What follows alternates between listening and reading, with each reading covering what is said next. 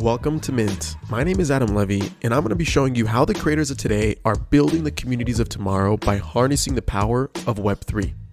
This episode welcomes Richerd Chan, co founder of Manifold, punk owner number 6046, professional NFT degen, and smart contract artist. Manifold enables Web3 creators to have true creative ownership, preserve on chain provenance, and interoperate with all major NFT marketplaces. The company is known for building some of the top creator drops in the early NFT days alongside leading figures like Mad Dog Jones, Jay Z, pplpleasr, Steve Aoki, and FVCKRENDER, to name a few. In this episode, we discuss everything from why he rejected a $9.5 million offer on his punk to his thesis for the creator economy, why he believes creators should own their smart contracts, and so much more. I hope you guys enjoy this conversation. Richerd, welcome to Mint, my friend. Thank you for being on. How are you doing? Uh, doing really well. Thanks for having me, Adam. You got it. You got it. Exciting time to be alive. Part of season four. Uh, you guys are spearheading a lot of the creator initiatives happening in Web3. So, really thrilled to have you on and kind of talk more about Manifold. But before we get started on what Manifold is, who you are, uh, I think a good place to start is how'd you get your start in crypto? Okay. Give me a little bit of a background on yourself uh, and then your entryway into crypto, and we'll take it from there and we'll keep going. Yeah, um, I got into crypto maybe about like 10 years ago, right? It was this thing that people were talking around and when I was working in San Francisco and, you know, it's a little bit of an oddity, but one of my friends convinced me to go to the Bitcoin conference and I ended up going to this Bitcoin conference knowing nothing about Bitcoin at all. And, you know, I had bought my first Bitcoin you know, a week before, went to this conference and just saw the energy that a lot of developers were had in, this, had in the space, right? And, you know, this is early 2012 before, you know, like finance hadn't really taken grip of, of what crypto really was. And it was really just like the hacker mentality of like, here's the cool technology that we all were able to play with. And you know, coming from the startup world, creating applications that had anything to do with you know transactions of the financial nature was, was really hard. You have to go through intermediaries, you have to have banks, you know, it was just really hard. But with Bitcoin, you know, as a programmer, you could transfer money from A to B without anyone kind of being in the middle middle of that. And so it really just enabled this like really kind of interesting uh, wave of innovation for programmers to like really create cool financial applications. And so, you know, I started looking at Bitcoin and then ended up kind of being a, a programmer in the space and just creating a bunch of Bitcoin apps. Um, and yeah, from there went on. Eventually, Bitcoin ended up turning into crypto, and crypto turned into NFTs, and then that's how we're at now. Yeah. So you got your started building on Bitcoin. That's how you got started, right? Yeah. And you said what what year was that? 2012. 2012. Yep. Oh, geez. So you've been in the space since 2012, actively building it. Yep. Wow. So how'd you make your transition from Bitcoin onto Ethereum? Very usually it's like either or. That's like typically the sentiment. So how'd you make your mm-hmm. transition comfortably? Well, you know, when, when I started, Ethereum wasn't even a thing, right? Right. Um, I was actually there around the Bitcoin, the Ethereum ICO, right? And I actually buy into the ICO because I was like, what is this? It just makes, makes any sense to me. But you know, I kind of regret that now because I had the opportunity. I was there. I was literally right. on site looking like, oh, should I buy into this thing, right? But I never did. Um, but you know, Ethereum ended up becoming the kind of like the big secondary chain or a secondary network. Uh, anyway, it could, it could be avoided at that point, right? And so I actually did a few kind of like smart contract work, you know, before the whole ICO craze and just playing around with things. But I largely panned it until NFTs came along, right? And NFTs when NFTs came along, uh, I was like, okay, this is like crypto's killer application, right? Because you know, to be honest, there was a point after the whole ICO phase where I just kind of dropped off the crypto because I just didn't believe in what it was doing anymore. Okay. Uh, maybe not didn't believe in it, but the applications I was working on just became really boring. It was just moving money back and forth, right? Just looking for new schemes, new different ways of moving, you know, funds from A to B, right? And the technology really just like wasn't exciting from that perspective. Got right? it. Got it. So and, then, so yeah. then, but, but wait, so you were building financial applications because the, the financial side of, of crypto is very different than the creator side of crypto. Yeah. It's very like it's very black and white in my opinion. I think mm-hmm. there's a lot more culture, a lot more class, uh, a lot more fun and magic that happens on the creative side of crypto versus more of the DeFi traditional financial side of crypto. So, what was that like that aha moment for you to make that transition versus building like traditional, like I guess decentralized financial products to now building products for creators and empowering creators?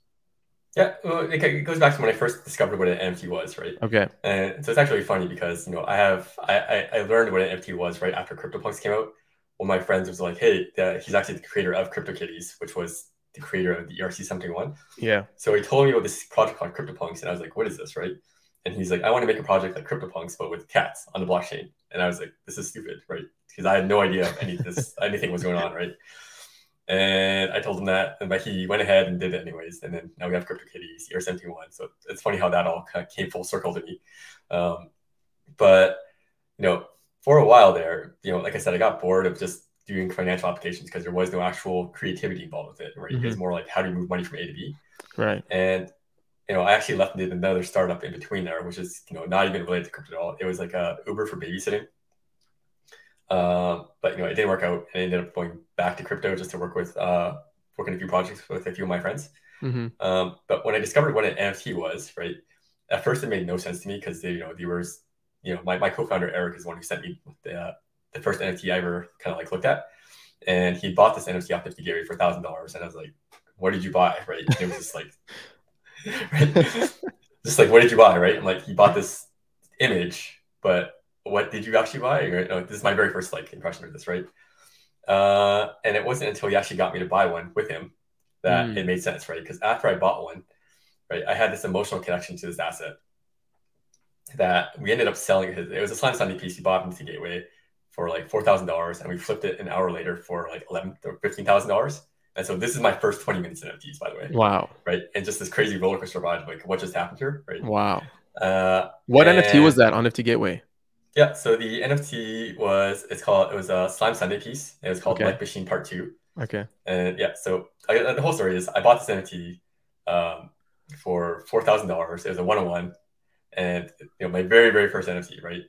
And after I bought it, I told asked Eric, "What do you do this thing?" He's like, "Well, you can do three things. You can hold it, you can sell it, or you can transfer it, right?" And he's like, "Selling is probably the most interesting thing." And I have no idea how much these things cost. I didn't even know why you know, I bought it for four thousand dollars without any. Just, just he told me to, uh, and so I know he had to price these things, right? And so we sold it. He's like, put it for fifteen thousand dollars, right? And I was like, who's gonna buy for fifteen thousand dollars? That's like ridiculous.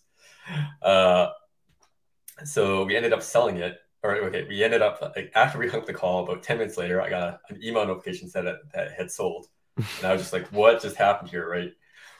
And it was funny because my emotional response wasn't like happy, right? I right. just made eleven thousand dollars for like you know twenty minutes worth of whatever work, you know, like work.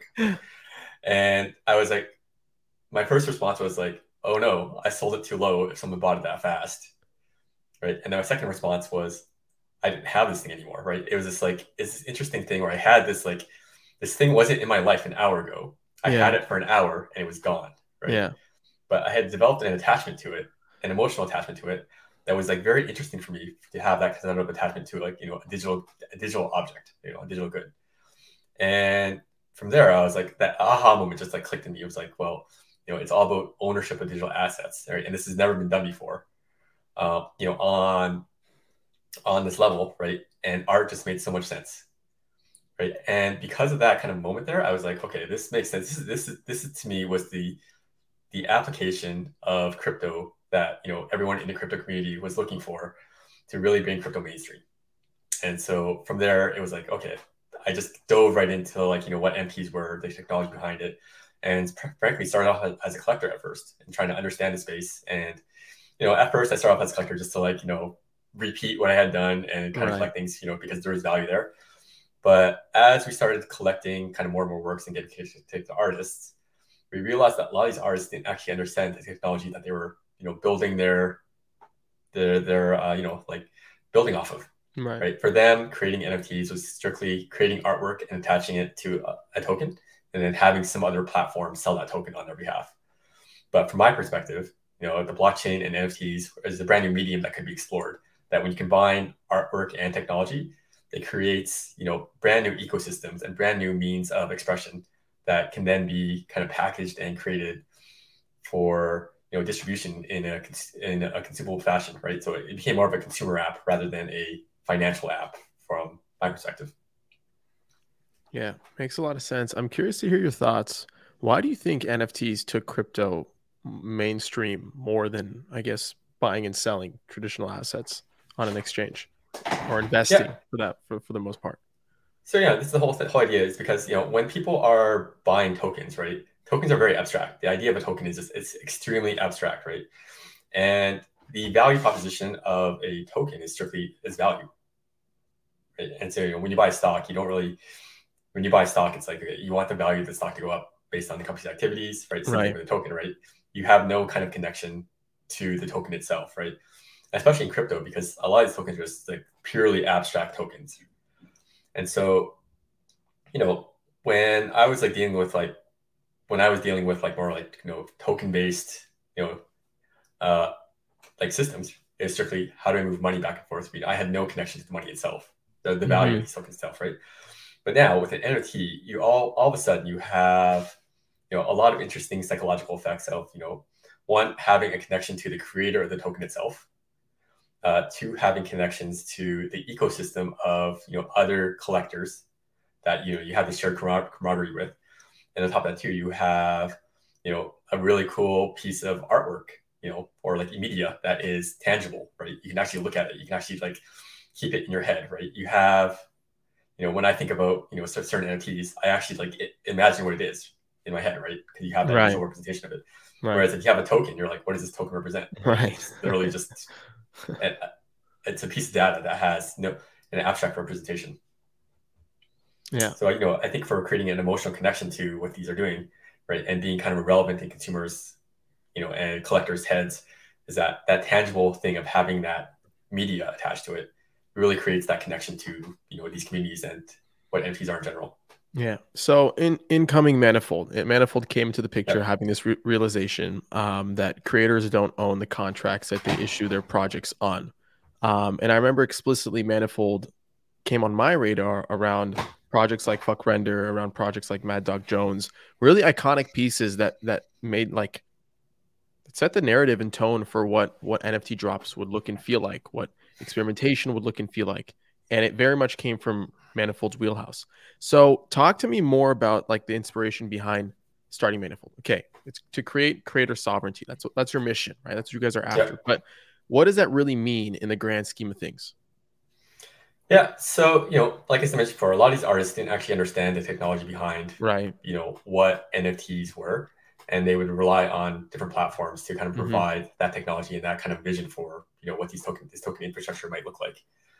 Um, you know, at QN when we first started working with Mad Dog Jones, uh, you know, our big flagship project that really was the start of Manifold was the Replicator. And with Replicator, we really wanted to show that you know NFTs could be so much more than just what everyone thought NFTs were. And so, you know, the Replicator is it's a conceptual art piece that can only be expressed as an NFT itself, right? So there's no other medium that you could create the replicator in, you know, compared to some other, you know, um, compared to some other artworks where the NFT medium is just the image itself. But in the replicator, the contract actually plays a very important role in running the art, the conceptual art experience of what the replicator is. And you know, we we launched Replicator, and then we realized that you know this was probably one of the very first times that a sovereign contract, you know, had such a valuable artwork attached to it, right? And you know, we ended up selling the the replicator for 4.2 million dollars at Phillips, and it was a complete standalone, you know, smart contract for Crazy. this experience itself, right? And that was really kind of like this like aha moment of, well, you know, why don't creators really have their own smart contracts? Right? And you know, when you look at the ecosystem right there, uh, a lot of these creators, you know, they had to go through these platforms, right? At the time, right? at the time, you know, in order for you get in order to get a drop on like Nifty Gateway, you had to apply to Nifty Gateway, and you know they had a huge backlog of you know people they wanted to that right. people wanted to go get dropped, right? And and really, you know, people uh, creators were really beholden to you know platforms at the time. Um, you know, the other side of things is you know you have share contracts, right? But the same sort of deal is on these share contracts is that it's the platform who owns the implementation of these contracts, who owns the token, and kind of controls the distribution of the contract, right? Sure. And the whole idea behind you know Web three crypto was that you know you should be able to realize self sovereignty, and for NFTs, what that means to us is creative sovereignty. And so we thought it was crazy that these creators didn't actually own any of the technology that they were selling their NFTs on. And so you know we said you know we have you know work in replicator we now had this like base idea for what creative sovereign contracts should look like, and then we ended up creating the Manifold Creator Contract um, to allow each creator to have their own self-sovereign contract to mint. Um, you know, a few things about that is one, it increases the provenance of the piece itself, right? Because now, in order to verify authenticity of a, a piece on the shared contract, you actually have to go to that property, you know, that, that web property to verify that right. that piece was created right. on that on that platform. You have to verify that that piece wasn't, you know, a fake on that platform itself too, right? And you know, it was really reliant on this external system to verify authenticity of a piece, right? Like for example, like say say Nifty Gateway would just disappear off the face of the earth, right? What okay. reference would you have to these tokens that says that this is the right. Nifty Gateway token? Right? Got it. Right, and so you know our, our whole concept was that the contract was the root of all kind of creator output, and then that could be used to trace verification and maximize provenance for NFTs itself. So beyond tracing verification, beyond maximizing provenance, is there anything that like any other benefit that comes with a self-sovereign contract that you could do from like an experience play that you can do from a composability play that you can do uh, i guess from a more experimentative play that you otherwise wouldn't have been able to do if you were launching your product or your project on a non-creator owned contract can you walk yeah. me more through that and i asked that from a very like dumbed down point of view just to mm-hmm. kind of introduce how you're thinking about this stuff internally yeah so one of the big things is that a standard nft minting contract is just that. It just literally just takes an image or an you know a link to an image and makes it as an NFT. Right. But you know, as I was mentioning earlier, there's so much more you can do to NFTs if you consider kind of the smart contract as part of the NFT. Um, so one unique thing that Manifold does is that we have a our contract is called the Manifold Creator Contract, and one kind of like defining feature of it is that we have the ability to install what we call extensions onto that contract itself.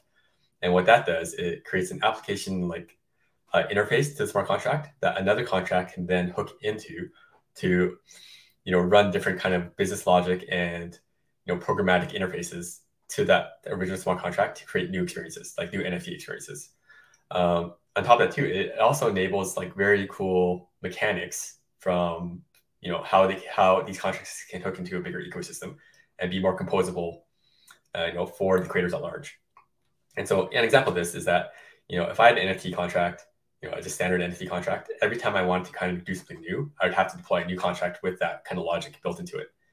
Um, with our contracts, what you do is you have one base contract that does all your minting. Then you can deploy another contract that hooks into it that will let you do some things like you know sell your NFTs on a website. Uh, we have an extension that lets Nifty Gateway mint on these contracts, so you can you know literally sell on Nifty Gateway and have it be minted from your own sovereign contract. Mm, cool we have other things to do with like royalties, right? You can hook into you know customize royalties from that perspective. Um, and you know the thing is that you can create really interesting mechanics once you start kind of creating like multi-system or like multi-contract systems. Mm-hmm. Whereas you know the state of NFTs right now is everything is kind of you know singular contract where you know they take the base functionality, encode all the functionality into it, and then that's it. Yeah. Is is the bet at Manifold that more and more creators will become more technically native and they'll understand the underlying infrastructure as to what happens behind their projects? Is the bet more to make it as like no code and seamless as possible so that anybody can come and plug and play? I'm just trying to think about it from like the mainstream creator economy crowd. It's like a lot of mm-hmm. creative entrepreneurs, bloggers, journalists, video content creators, musicians, etc. And while I believe that uh, the, the word creator, it's it's a very general word, and anything, almost anything, can fit into that category. Mm-hmm. I'm trying to understand. So, how do you guys think about it? Is is it the, the the bet that more creators will become more technically native? Is it a more of a no code play? How are you thinking about it? Uh, it's a bit both, right? Okay. And so, you know, if you just take Manifold Studio directly, mm-hmm. Manifold Studio is designed so that you don't have to understand the technology to kind of do what you want to do in the in the Web3 and NFT ecosystem. Right. But that being said, though, we do, all of our technology is on the contract level is open source, mm-hmm. right? And it's open, right? And so as a creator, you you own the contract itself. And so you can, if you want to go deeper into the technology, you're allowed to do that. Right. You know, and our goal is to create tools and infrastructure for developers and creators to kind of push the bounds of what NFTs can be. Um, you know, but I think the, the whole vision here is that, uh, you know, as a creator, you shouldn't be beholden to any sort of middleman platform or you know external external body unless they actually are providing value to you and so you know we want to give creators the choice of who they partner with and you know what platforms they, they want to work with if they are actually truly providing value to the creators themselves yeah and so you know i've heard from lots of creators that you know they've worked on different platforms and said, you know, at the end of the day, these platforms are taking like huge fees from from them, yeah. but not actually providing any value, right? Uh, and so that shout out Web two platforms, yeah, yeah, right. and so case, there it should really just be, you know, the creator is the one doing all the hard work, right? And so they should be paid for their hard work, right, and not have to be, you know, have all these like fees taken away from them. Yeah. Uh, you know, our whole goal is to enable self sovereignty, right? And self sovereignty means full control of creators to choose you know their own destinies. Yeah, yeah. What's up, guys? Adam Levy here. Sorry for the quick pause. I wanted to give some love to our two NFT sponsors that are making this episode a reality. They are Coinvise and Polygon Studios. On Coinvise, you can create a personal or community owned social token on Ethereum or Polygon. Coinvise also helps you create incentives through token rewards and bounties, NFT business models, and bot integrations for Discord. Discover more today by visiting coinvise.co. Polygon Studios is the gaming and NFT arm of Polygon, who's focused on growing the blockchain gaming and NFT industry while bridging the gap between Web 2 and Web 3 gaming. The Polygon Studios ecosystem comprises highly loved blockchain games like OpenSea, Upshot, Aavegotchi, Zedrun, Skyweaver, Decentraland, and Decentral Games. If you're a gamer, builder, or NFT creator looking to join the Polygon Studios ecosystem, get started today by visiting polygonstudios.com. All right, back to the episode. Makes sense. I want to I want to get your point of view, Richerd. What do you think is a creator class that has yet to experience the full potential and benefit of Web3? We see photographers, uh, we see uh, we see uh, we've seen like journalists through Mirror, right? We've seen musicians. We see, of course, digital artists and, and artists in, in general. What is a creator class do you, th- you think that's yet to be kind of like impacted by the, the primitives of Web3? I would say more like, you know, the, the, the thing that I'm thinking right now is more like book publishing and authors, right? Because, you know, they're, they're, they're very similar model, right? So how book, how authors do you work is you get a, a, an advance for your work, right? Mm-hmm. Um, you know, after that, you get a distribution. You know, once you finish your work, you have to pay back that advance, and then, uh, you know, it's up to the publisher now to kind of do the distribution and promotion. But you know, they take a huge cut of pretty much every single like sale, right? Um, you know, I heard that for most publishers or authors, right, they're only making like twenty percent of you know for every dollar for every you know even Crazy. less in cases, right? And so obviously, you know, that's there's a big inversion that's possible here, where you know the, the funds can actually go towards the creators themselves rather than you know all the middlemen, the publishers, and the agents, and so on. So that, that's one thing. Um, you know, music is an obvious thing, right? Right. Uh, you know, I think a lot of the music industry is very like rooted in tradition, right? And they haven't actually adapted to the new age of you know what what does distribution look like on the internet. Yeah. And you know, I think Web three is kind of like again inverting that that power the the power of creators yeah. right you know i had a the the two-time grammy award winning producer illmind on mint alongside i think we, we published this episode uh today and one thing that we talked about speaking about like the industry of, of like the music industry and its tradition is he creates beats loops he's a producer and the way kind of like beat artists, loop artists, stem artists, they they share beats with one another is by uploading the file to Google Drive and then yeah. sending that to the individual that they want potentially using it. And the, all the terms and agreements are very like scattered. They're, they're, like in the email itself. There's no real standardization be, behind it. A lot of people get screwed in the end, and it got me thinking like, how can Web three solve that? How can blockchain primitives solve that? The ownership layer, uh, the verification layer uh, and being able to build if you buy a beat or a loop on chain being able to build on that song in verifying ownership from the mo- molecular level as it kind of trickles down all the way to the foundation of what the song is a beat a drum track etc so i'm curious to hear your thoughts like what what is your point of view on the entire cycle right now of what's happening with music nfts right now how do you how do you kind of like make sense of it uh, why don't you think it's had as as much success as like NFTs did during the Nifty Gateway era, for example, mm-hmm. when we have platforms like Sound.xyz kind of replicating the edition model, and uh, platforms like Catalog replicating the SuperRare model, for example. Uh, what are your thoughts on that? Yeah, you know, I think I think for one thing is like, what does it mean to own a song, right? Like, what is the actual ownership of a song kind of get you, right? And you know, if we think about kind of consumption of music right now, consumption of music is pretty much free you know, because you have platforms like Spotify, Apple Music, who pretty much, you know, give you unlimited access to songs, right? Uh, and so ownership of a song is just a completely very different kind of mo- mental model for people to like think about, right? And you know, with the art market, we have a good mental model, which is you know the traditional art market, like physical art market, that we can replicate off of. But you know, for music, that it's like it's a very disjoint between what does ownership of the song mean, what does royalties for a song mean, right? And how does you know I as a owner of media really benefit from owning a song? Yeah. Makes a lot of sense. One thing I want to talk to you about, uh, Richerd. So we talked about the Manifold Creator mm-hmm. contract. You guys recently released uh, the Collector Stats, which I thought was a super interesting tool for a lot of creators because many times they have a bunch of collectors and they don't know anything about them. It's just an anonymous yeah. address. But the blockchain is rich with data. Uh, for example, I did this campaign, uh, I guess this drop with this independent music artist. Her name is Queen George. We sold NFT tickets to attend her concert. They were free to mint and attend at ETH Denver. Okay. And she got about like 150 collectors just based off that contract alone or based off those tickets alone. But these are 150 addresses that she has no idea who they are, what they do. And we were thinking of like, what if there was a way to actually upload like a CSV file, be able to see how many of these people are in FWB in forefront? How many, uh, what, what NFTs do they collect? What things or governance proposals have they kind of voted on, etc and to really understand on the granular level who her audience is, something that Spotify and Apple Music, let alone many other applications, don't provide that, that in depth level analytics, but is free to tap into on the blockchain.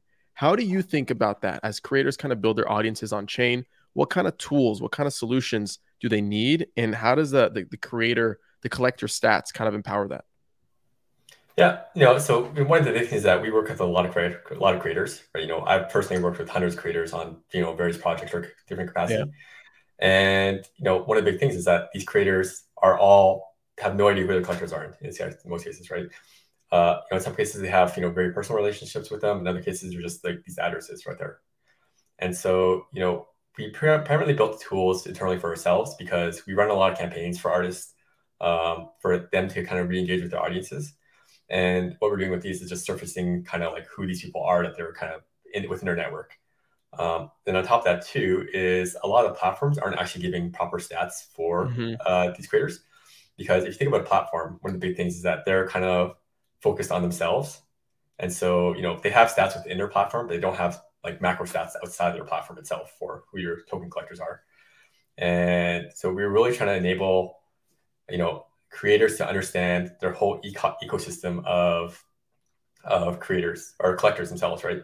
You know, one of the big things about Manifold is that we're very platform agnostic, right? Our contracts are compatible with pretty much every single uh, platform out there.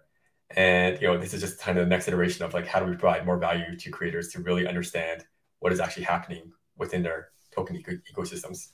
Yeah. Uh, you know, on top of that too, another big thing is you know a lot of creators have no idea about you know, their sales stats, right? How many tokens have they sold, right? And we're just trying to surface this information so that it's more useful for them, you know, for example, for taxes or reporting. Yeah, makes sense. Can you talk more about like the, the level of, uh, I guess, the intricacy of the data that you can collect and present uh, and the insights and knowledge that you, you can kind of capture by analyzing on chain data? Uh, what are some of like the biggest, uh, beyond understanding how many tokens you've actually sold? uh, and putting, I guess, more data points behind your collectors? Like, what other metrics are important to recognize as a creator uh, when you're building an on-chain audience? Yeah. So, you know, I think I think the obvious one here is royalties, right? Okay. Uh, a lot of a lot of creators have no idea what the royalties are, right? Mm-hmm. They they literally just end up, you know, have in some cases, you know, OpenSea has their own kind of private system for handling royalties.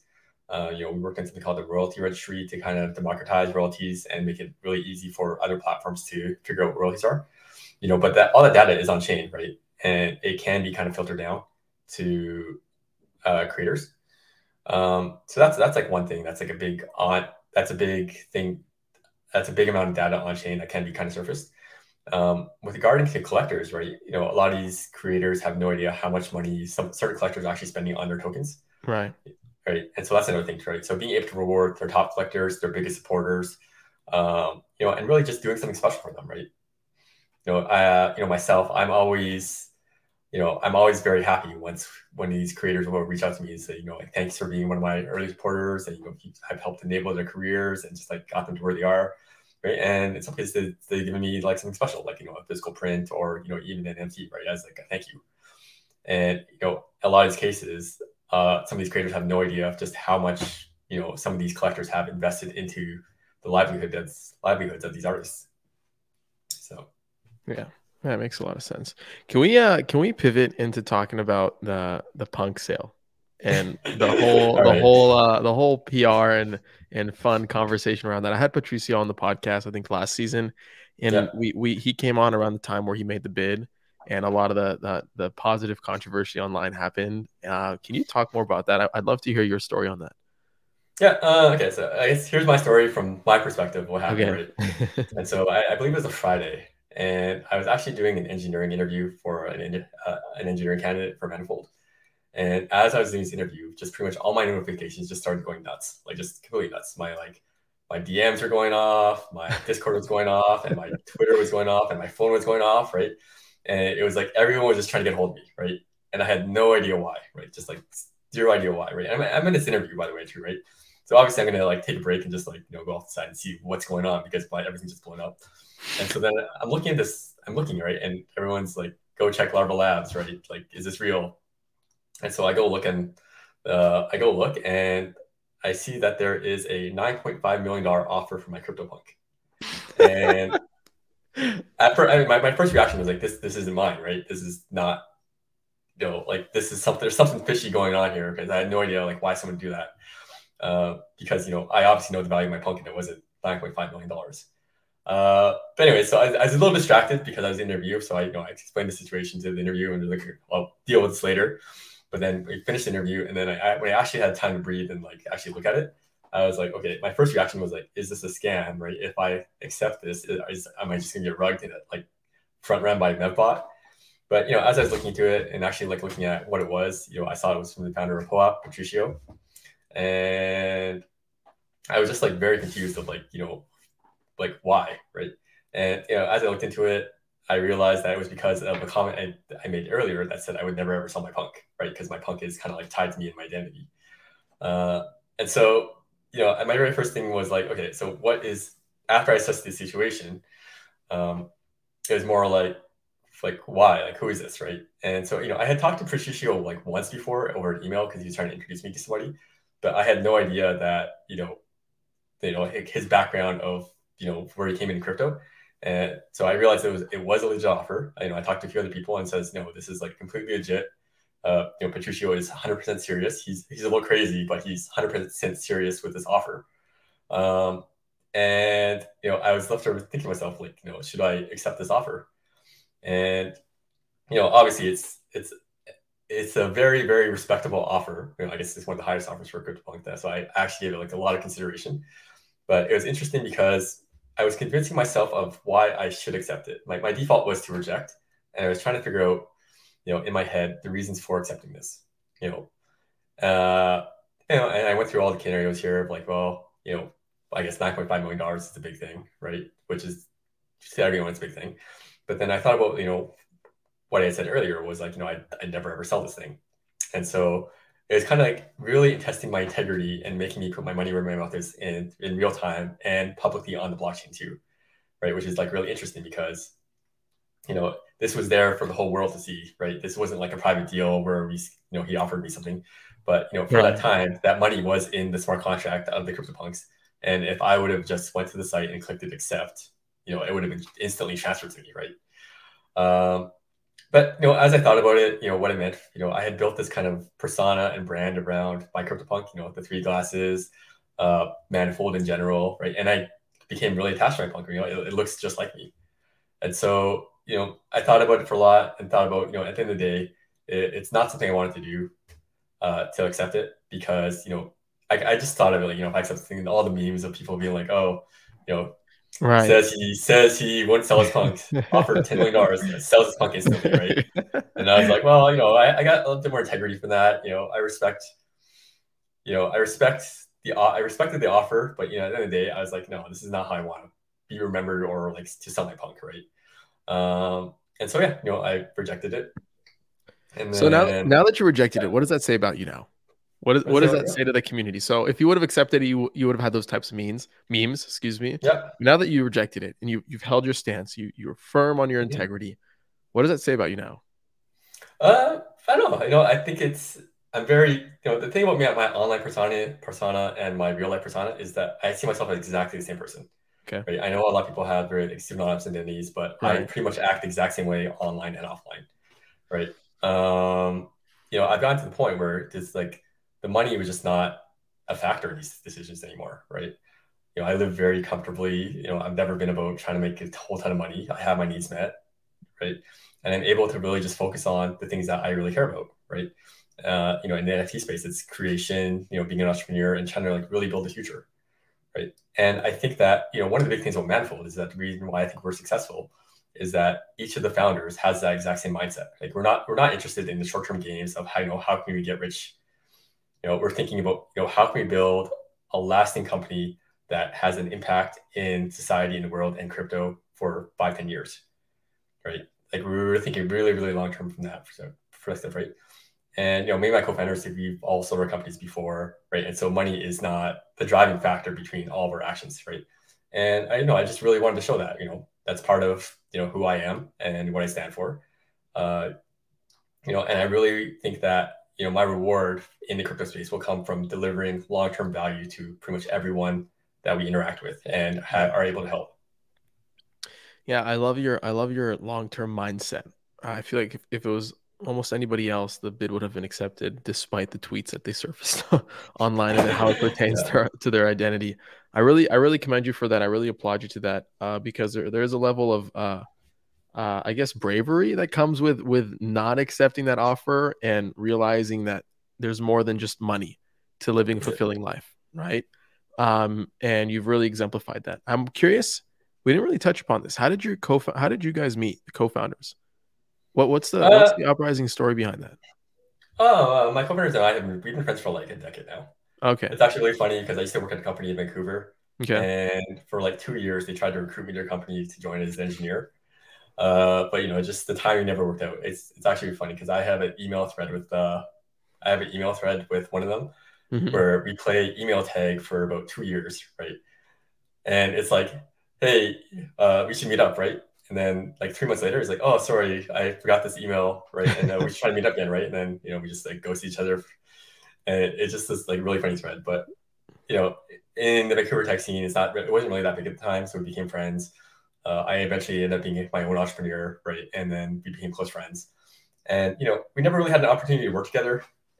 And from that perspective, you know, they were building their company. We done some kind of cool, you know, talks about you know wanting to do a project together but it wasn't until like NFTs came around and my co-founder Eric really introduced me to it. Yeah. And you know, it's really funny because he's like, I noticed as soon as you introduced you to NFT, you just went all in, right? Like it was like before that, it's it, before NFTs, I actually I actually wasn't doing anything. I was just like sitting at home playing Zelda all day. actually, you know, I, I, yeah, I, I literally was not working. Why do I like, find that so hard to believe?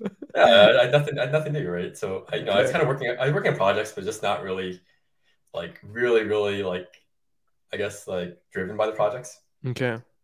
Right, and it's really funny because I've been working on this project for like a year, but you know, I know, knowing myself, if I was actually motivated to do it, I could have got done the project in a week, right? Mm.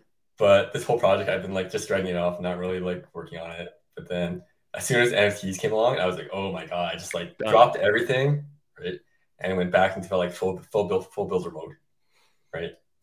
Yeah, I love that.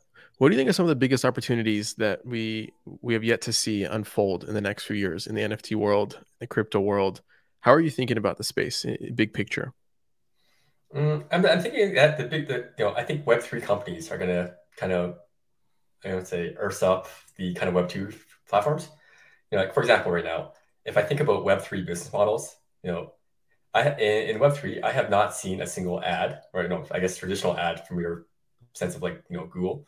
Uh, you know, software as a service is not kind of a it is not a predominant business model, right? It's really about ownership, right? And I, I think that this is going to permeate to like different kind of areas of of the companies, right? Because it makes sense because you know as a participant in these token economies for for companies, that I am now able to participate in the growth of the company and the upside of these companies rather than being, you know, having to pay into these things or be advertised to for, you know, I am the product, right? You know, the, the big saying in Web 2 is that, you know, consumers are the product, right? But in Web 3, it's the consumers are the owners, right? And they have actually yeah. ownership and control in these things, right? And I think it just makes a lot of sense, you know, from business model innovation for how you can create brand new engaging products. You know, my my perspective on that is so yes, we haven't seen like ads on platforms like we do on Google or Facebook or yeah. TikTok, whatever. Um, my business model for Mint is I sell ads in the form of NFTs. So depending on which uh, NFT the sponsor buys, determines the level of promotion for the season. All revenue has been on chain since day day zero, since the birth of yeah. the podcast. And it's interesting because Forbes reported that creators are still like overwhelmingly dependent on advertising revenue. They surveyed like 2,000 creators and they found that 77% of the creators still list brand deals as their highest earning revenue source. So a form a form of ads. One thing that I've been trying to think about very intimately and deeply is like how will advertising change on the creator side of things with the introduction of Web3? Is uh, someone like Ali McPherson who launched an Ali coin, who's a gamer, Twitch gamer, who has a community of people who hold, who hold the Ali coin. She hosts gaming tournaments. Will the brands now buy into the token supply of the creator versus her doing ads like so that the entire audience wins who's holding the token? Like how do you kind of imagine brand deals for example and the advertising side of brand deals and creators kind of emerging with web3 with ownership with all these primitives that are kind of forming? Yeah. So like you know one of the big things is that with the token economy and the blockchain you actually know who your who your customers are mm-hmm. right it's all on chain right and the thing is you can reward them like you can reward them directly through kind of you know different kind of incentives and token infrastructures uh, on top of that too, you can provide you know real world kind of value to these to these these holders themselves, right? Um, you know, it really depends on the brand, right? I think most brands have kind of tangible goods that they they sell at the end of the day, right? And so you can imagine that you can turn fans from another another economy, another you know uh, another kind of platform or you know I guess holders of to- these tokens into fans of euro tokens. And then you can offer kind of this like cyclic ecosystem where you know you're better off by combining forces than just being independent. Got it. Got it. Yeah makes sense. Richerd before uh before i let you go where can we find you? Uh any last words? Um just take it away Oh yeah, yeah. Um, you can find me on Twitter, right? So my my username is just at Richerd, right? And that's cool. kind of spelled uniquely. It's R I C H E R D. Uh, and then you know my company is Manifold. We have you can find us on Twitter also at you know at Manifold at, at Manifold XYZ. Um, yeah, you know I think the big thing right now is just really focusing on you know thinking about the longevity of the Web three space. Mm-hmm. Uh, I think we're still super super early in everything we're doing right now, right? Like these systems for NFTs and Web3 and crypto in general are just still very, very archaic and it's very kind of like in the stone ages, even though it's been around for like, you know, over a decade now. Uh, you know, we're just getting to the point where, you know, people are thinking about usability and long-term functionality and long-term like thinking in these cases. Mm-hmm. And, you know, I think that we're just going to see more and more innovation in the space, you know, as more people come in and understand technology and start building. And so, you know, I'm really excited to, you know, be here at the forefront of you know all the exciting things that people are creating right now. So amazing, and we can find Manifold where at at Manifold XYZ at, on Twitter. At Manifold XYZ, yep, on Twitter. Okay, cool. Richerd, thank you so much. We'll have to do this again. Uh, but until then, have a good one. Yep. Thanks, Adam. What's up, guys? If you've gotten this far, then I owe you a listener badge NFT. Go to adamlevy.io forward slash POAP. That's P O A P and click the respective season. Fill out your info and I'll distribute the free to mint NFT at the end of the season. Also, please make sure to rate and subscribe to the podcast. You won't believe it, but it helps me out a ton. And finally, hit me up on Twitter at LevyChain. I want to hear what you're building, the latest crowdfund you're trying to complete, or if you just simply want to chat. If you couldn't tell already, I love talking about where crypto meets the creator economy, and it's no different if it's coming from you directly. Thank you so much for your support. It means the world, and we'll catch you on the next episode.